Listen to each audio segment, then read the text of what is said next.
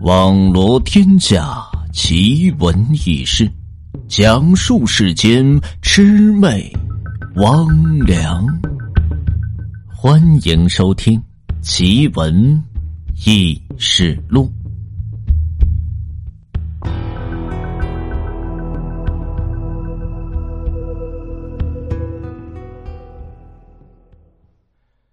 我曾听闻这老辈人给我讲了件事。叫做老树吃人。话说那个长辈呢，是广西省的一个偏远的村庄，在他们村子里呢，有这样的一棵老槐树。这棵老槐树可以说是枝繁叶茂，枝干穷曲苍劲。村子里的一些比较迷信的老人都说。这棵老槐树的年岁那可是没边至少得有着上千年的历史，尊称它为这神树仙槐。毕竟是千年古树，放在古代的话，那是可以被人开庙拜祭，守护着一方的水土的。在咱们中国呢，有着十大千年古树：轩辕柏、凤凰松。大将军阿里山神木、天马河古榕，每一棵这千年古树都可以说是来历不凡。有的说呢是皇帝亲手栽种，呃，这里所讲的这个皇帝呢啊，不是古代的皇帝，而是咱们皇帝轩辕氏。有的说呢，这里是神仙居住的居所。还有说是道家高人种下，用来镇邪护土。而在这个长辈的村子里呢，也就有着这样的一棵千年古树，无人知晓，默默的扎根在这深山中，俯览着脚下的众生。也不知道是经历了多少春夏秋冬，看惯了多少的人事变迁，可是谁都没想到。有一天呢，这棵老树它竟然是吃了一个人。准确的说呢，应该说是那个人主动的让这棵老树给吃的。这件事情讲起来呢是比较诡异，就先从我那个长辈来说起吧。我所认识的这个长辈呢，他姓陆，家里排行老四。因为和我本家二叔关系呢是不错，所以也是见过他几面，喊他一声陆叔。在我二十岁生日那天呢，陆叔是专门赶过来给我庆生。因为和我二叔呢也是多年没见，两人是借着这个机会通宵的畅聊了起来。交谈之中呢，聊起当年他们一些所经历的种种，譬如去什么广西的深山之中抓阄。云贵高原上拜神鬼等等的奇闻事件，我呢就坐在一旁听着他们聊天是扯淡，也不知道这些是真是假，只感觉呢听起来是有些意思，于是乎就打算凑个热闹。酒至酣处，这陆叔呢突然是说起了一段秘闻：他们村子里那株千年的老槐树呢，当年是吃过一个人的。我和二叔听到这里，纷纷起了兴趣，催他呢详细的说说这究竟是怎么回事呢？陆叔在这个时候是眯起了双眼，晃荡着这碗里的黄酒，跟着我们慢慢的回忆着说：“那是二十年前的事情了，当时陆叔呢还是个毛头小子，因为他家那个村子呢是靠近着原始的森林。”一般呢，这种深山老林里往往有着大蛇毒虫所出没，村子里人呢也多以这抓蛇为生。只是有的时候呢，这夜路走多了，难免就会遇到鬼。他们这种常年是抓蛇、被蛇咬伤，那便是家常便饭。陆叔这家传祖上呢，也是传下了一手熬炼着药油的手段，所以经常会去到那棵千年的槐树底下，采着一些这花石枝叶，捣弄成这药膏呢，涂抹在被这蛇所咬伤的伤口上。一般来讲呢，过上这一夜的时间，蛇毒也就消得七七八八，甚至是神奇。他们村子里的人呢，对于这棵千年的槐树，那更是敬若神明，说是仙槐有灵在庇护着他们的村子。那年这五六月份的时候，正是那些这大蛇毒虫所繁衍的季节。可是呢，这山里的气氛却格外的诡异，也说不出这具体是哪里不对。但是呢，就连那些老捕蛇的人都不敢进山了。说是一进山呢，就感觉这心里像是压着块石头似的，沉甸甸的，宁愿呢是窝在自己家里打牌睡觉，也不愿意进山了。陆叔当时呢，也跟村子里其他人一样，成天是无所事事，实在是憋得发慌呢，就去那棵千年槐树下是坐一坐，自己呢一个人偶尔是发发呆。也许呢是这错觉吧。陆叔总感觉那段时间呢，老槐树是有些病态。明明还没入秋呢，这树冠上的枝丫呢就有些泛黄的趋势。但是呢，陆叔也没往心里去，毕竟呢，这棵古槐树已经在此是立足着千年之久，跑尽了风霜，还能出什么事儿呢？结果这就在那天晚上，是出事了。那是个三伏天陆叔呢，早早是躺在这床上，冥冥之中感觉是有什么极不好的事情要发生，莫名的是有些心悸。折腾着半天呢，索性就披上衣服，借着月色，在这村子入口处来回是踱着步。走着走着呢，无意间是一回头，看见一个诡异的身影，就趴在这村子入口处的那草垛子后，离他呢只有这几十米远。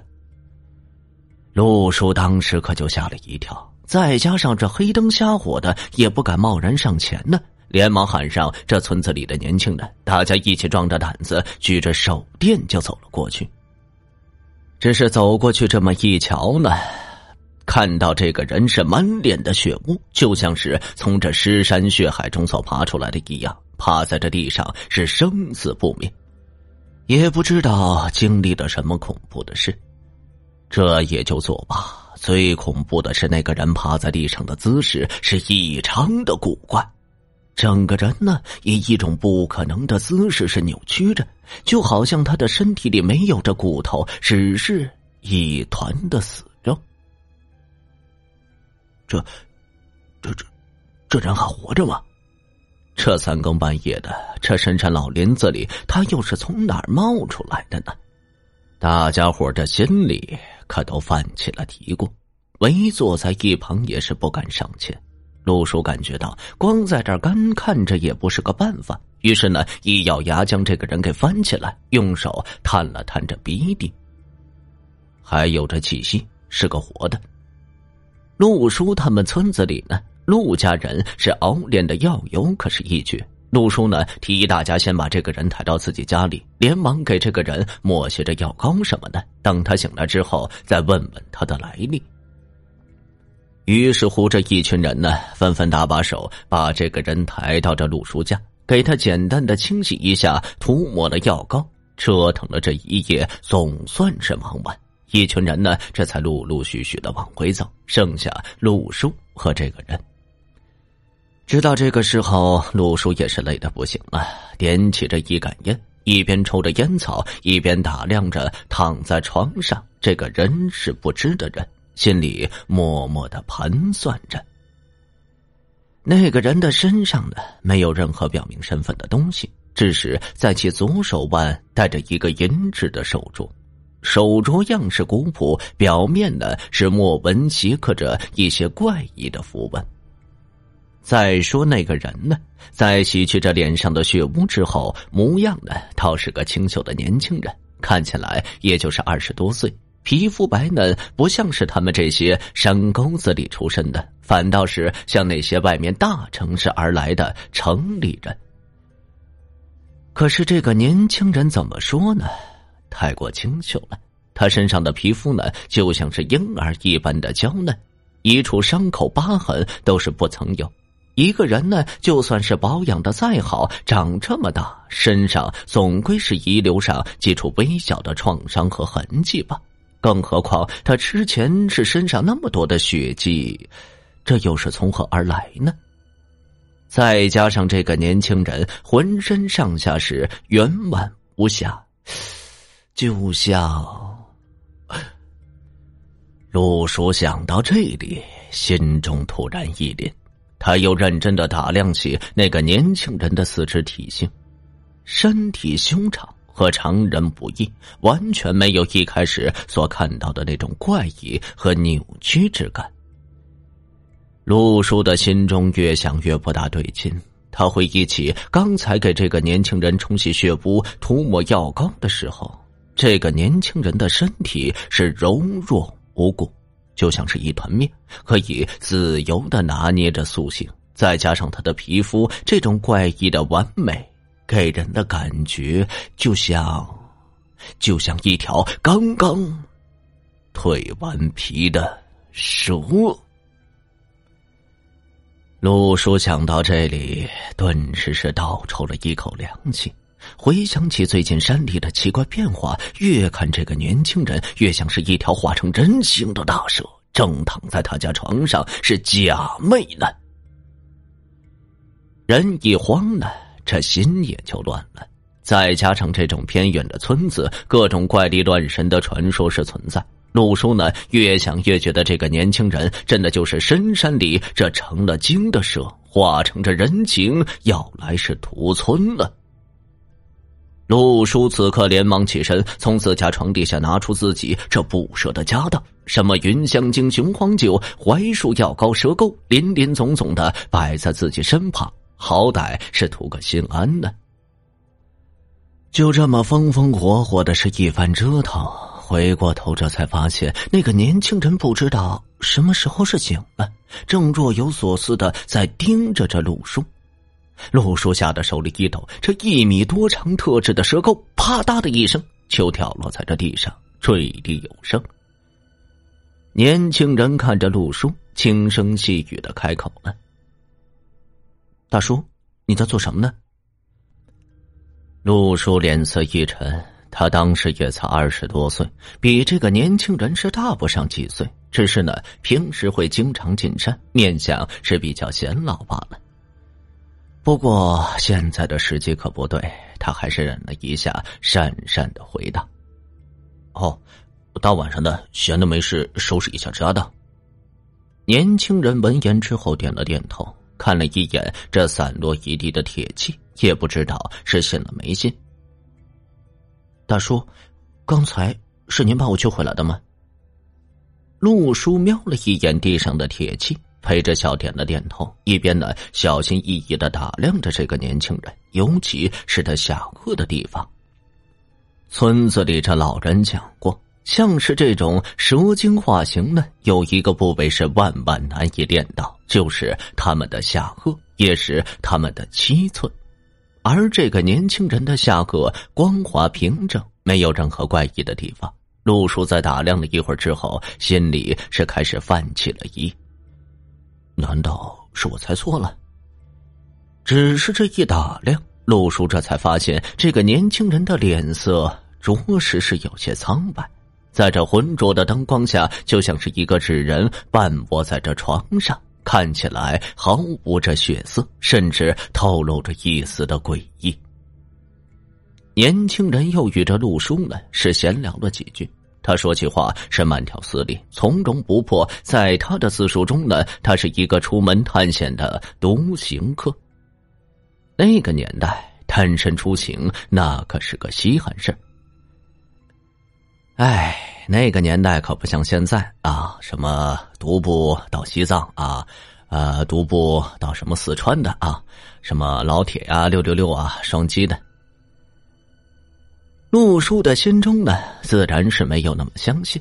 只是这个年轻人的回答却是滴水不漏，再加上他说话时的语气呢，确实是有一种让人信服的力量。陆叔呢，慢慢的放下了心中的戒备。只是一想到这个年轻人之前的那种怪异的形体，陆叔的心中呢还是隐隐的犯忌。当下是招呼着年轻人早点休息，准备呢等他明天是稍好一些，找辆进城的拖车呢给他早点是拉走了事。年轻人轻声细语的道了声谢，确实没有力气入睡，而是坐在床上呢，慢慢的转动着手腕上的那个银镯，嘴里自顾自的在嘀咕着些什么。陆叔是连忙收拾起这地上的铁器，只隐隐听到年轻人的口中是念叨了一句：“只剩三天了。”一夜无事。第二天醒来的时候呢，陆叔是正想招呼那个年轻人一起是吃个便饭，一进屋就瞅到那个年轻人正穿着昨天呢给他准备好的换洗衣服，坐在这床边呢，手里拿着一个东西，正看得入神呢。陆叔这一看，年轻人手上拿着的正是自己之前所鼓弄的那槐树药膏。年轻人的气色呢，似乎比这昨晚好了一些。看着陆叔进门之后，是笑着回了一句：“大叔，您这个药膏是从哪里得来的呢？”陆叔听着这个称呼呢，脸色当即就沉下来。不过呢，马上又恢复正常，把自己祖上传下来的这门熬炼药油的手段呢，是吹嘘了一下，言语之中顺便提及了一下村子里的那棵千年的古槐。年轻人就这样静静的听着陆叔是讲完，脸上并没有太多的情绪显露，只是在听到千年古槐的时候，眼前突然是一亮，似乎是想到了一些什么，随即又沉寂了下去。陆叔当时也没当做一回事，喊他吃个早饭。饭后，那个年轻人呢，突然提出想在这村子里转一下，看看他们这个村子里这风土人情。那段时间里，这村子可是流言四起，传说着各种关于附近山林里的耸人害事。陆叔呢，整天是憋在村子里，头快是闲出病，也是无聊，就带着年轻人呢，绕着村子是转了一圈。年轻人是一边走一边看，不时是停下来，伸手从自己脚下捏些土，也不嫌脏，就放在自己嘴里呢，似乎在品觉而又辨别着一些什么。陆叔小心翼翼的看着这个年轻人的怪异举动，感觉着自己心里阴影又不禁有些放大了。他们一直是走到那棵千年古槐的树旁，年轻人呢远远的看着那棵显得枯萎的千年槐树，脸上浮现出了一丝这稀奇的表情。他快步走上前，伸手轻轻的抚摸着槐树的树皮，就好像抚摸着爱人的肌肤一样。神情复杂，似喜似悲。此时的他像是在期待着些什么，又像是在惧怕着些什么。陆叔看着这个年轻人是一路走来的怪异举动，等到了这棵槐树下，终于是达到了一个极致，心中呢一直是在嘀咕着：难道我猜错了？这个年轻人不是蛇精化形？而是一棵槐树成精，这认祖的。接下来的几天时间里，这个年轻人的表现是十分正常，每天吃完饭就一个人在这村子里四处是转悠，似乎一点都不着急回家。这可愁坏了在一旁的陆叔呢。不过这个年轻人呢，也主动的提出要求出些钱补贴一下这陆叔。感谢呢，陆叔这几天对于他的照顾。陆叔看他身上呢，也确实没带什么值钱的物件，除了那个手腕上的银镯。想了想呢，还是大方的谢绝了。只是这个年轻人呢，每天都会有大半的时间在那棵千年的古槐树下是坐着，一个人也不知道在嘀咕着些什么，看起来是神神叨叨。陆叔呢，每次是远远的看着这个年轻人，只感觉是隔着树荫，年轻人的身影呢，似乎和这槐树是纠缠在一起，分不清是人还是树。陆叔的心里隐隐感觉到有些不大对劲，只是呢，年轻人的气色是一天好过一天，三天的时间呢，已经是与这常人一样，脸上呢，甚至是带起了红晕，和最开始的时候那种面如白纸的苍白是截然不同。陆叔呢，多一事不如少一事，直到。陆叔在说到这里的时候，沉默的拿起这二叔呢放在桌上的烟枪，利索的给自己点上，狠狠的吸了一口。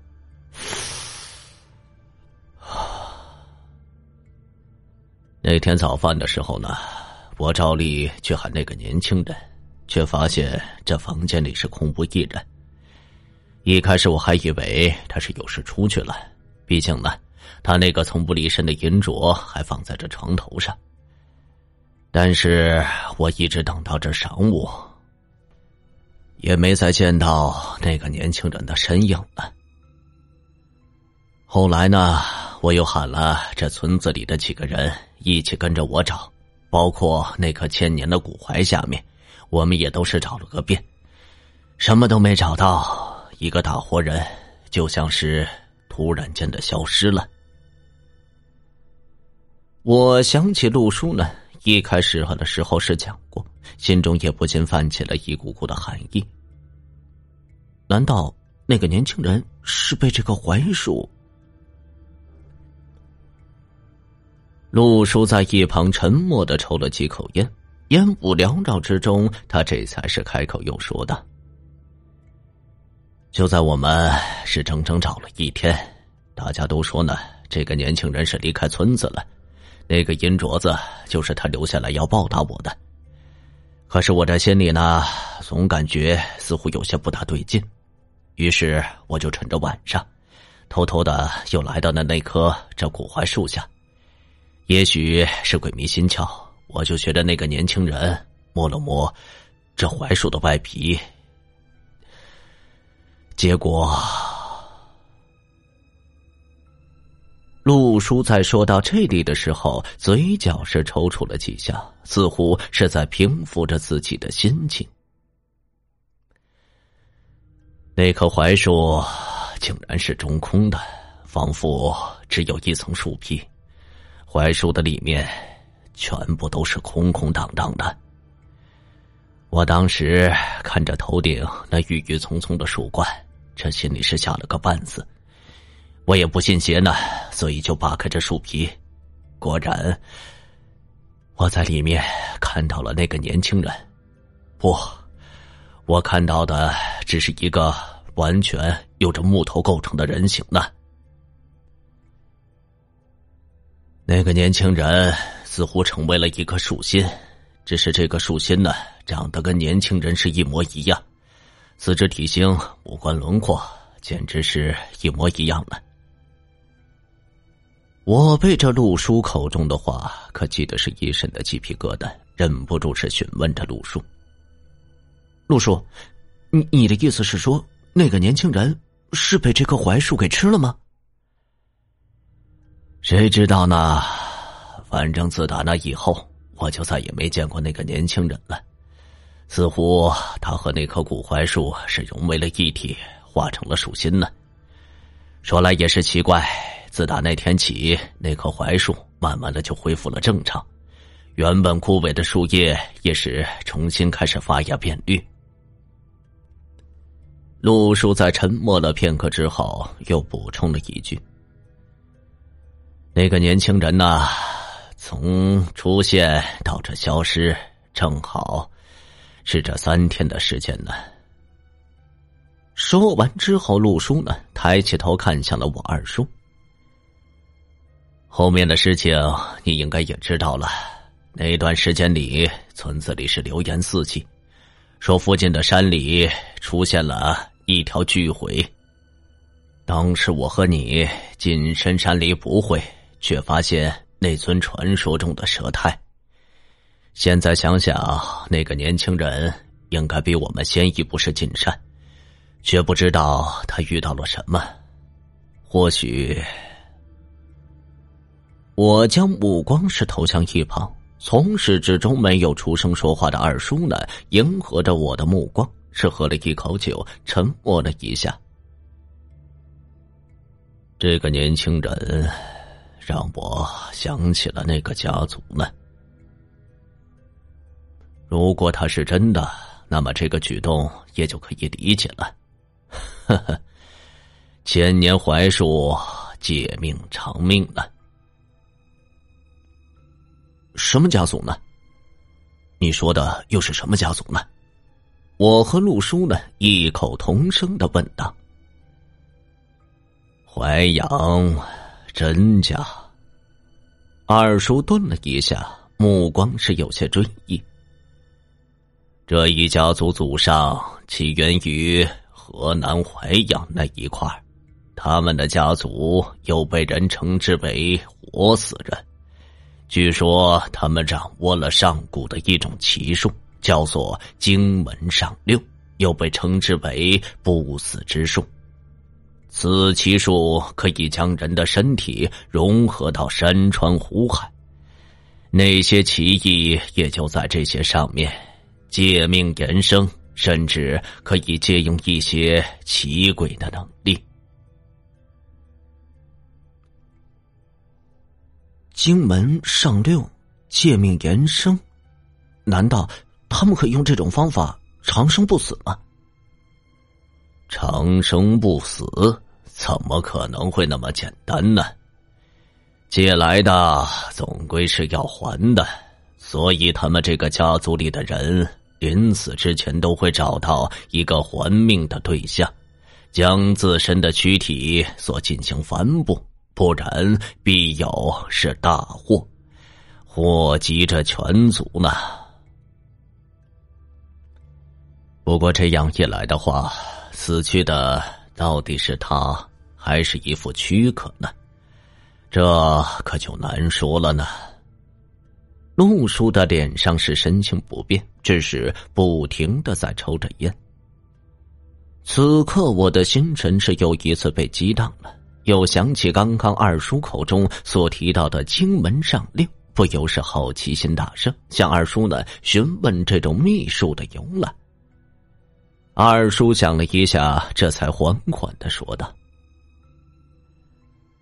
那是清末民初的时候。”出了一位学究天人的奇人，他踏遍着千山万水，收集着诸般的奇门异术，将之是融会贯通，由此而开创出了十二道惊天的奇术，被后人称之为“惊天十二术”。那惊天的十二道奇术，每一术都是在某个领域里登峰造极。下六经门包罗万象，符箓阵法无所不涉；上六经门主修自身，号称可以直通这仙门。传说中，如果将这十二道奇术记取的话，就可以。说到这里，二叔的声音渐渐的是低沉了下来。最后几个字我也没听清，只看见他的脸色在这灯光下是隐晦不定。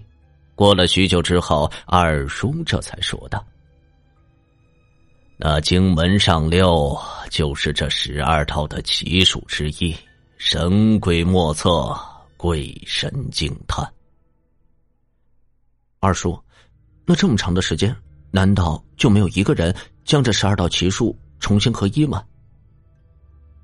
二叔在听完我的问题之后，沉默了良久，喃喃的自语道：“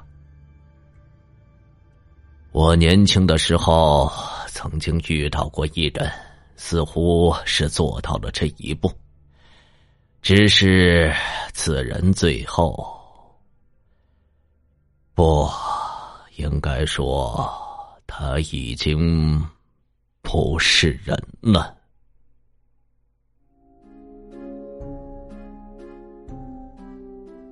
本集故事播讲完毕。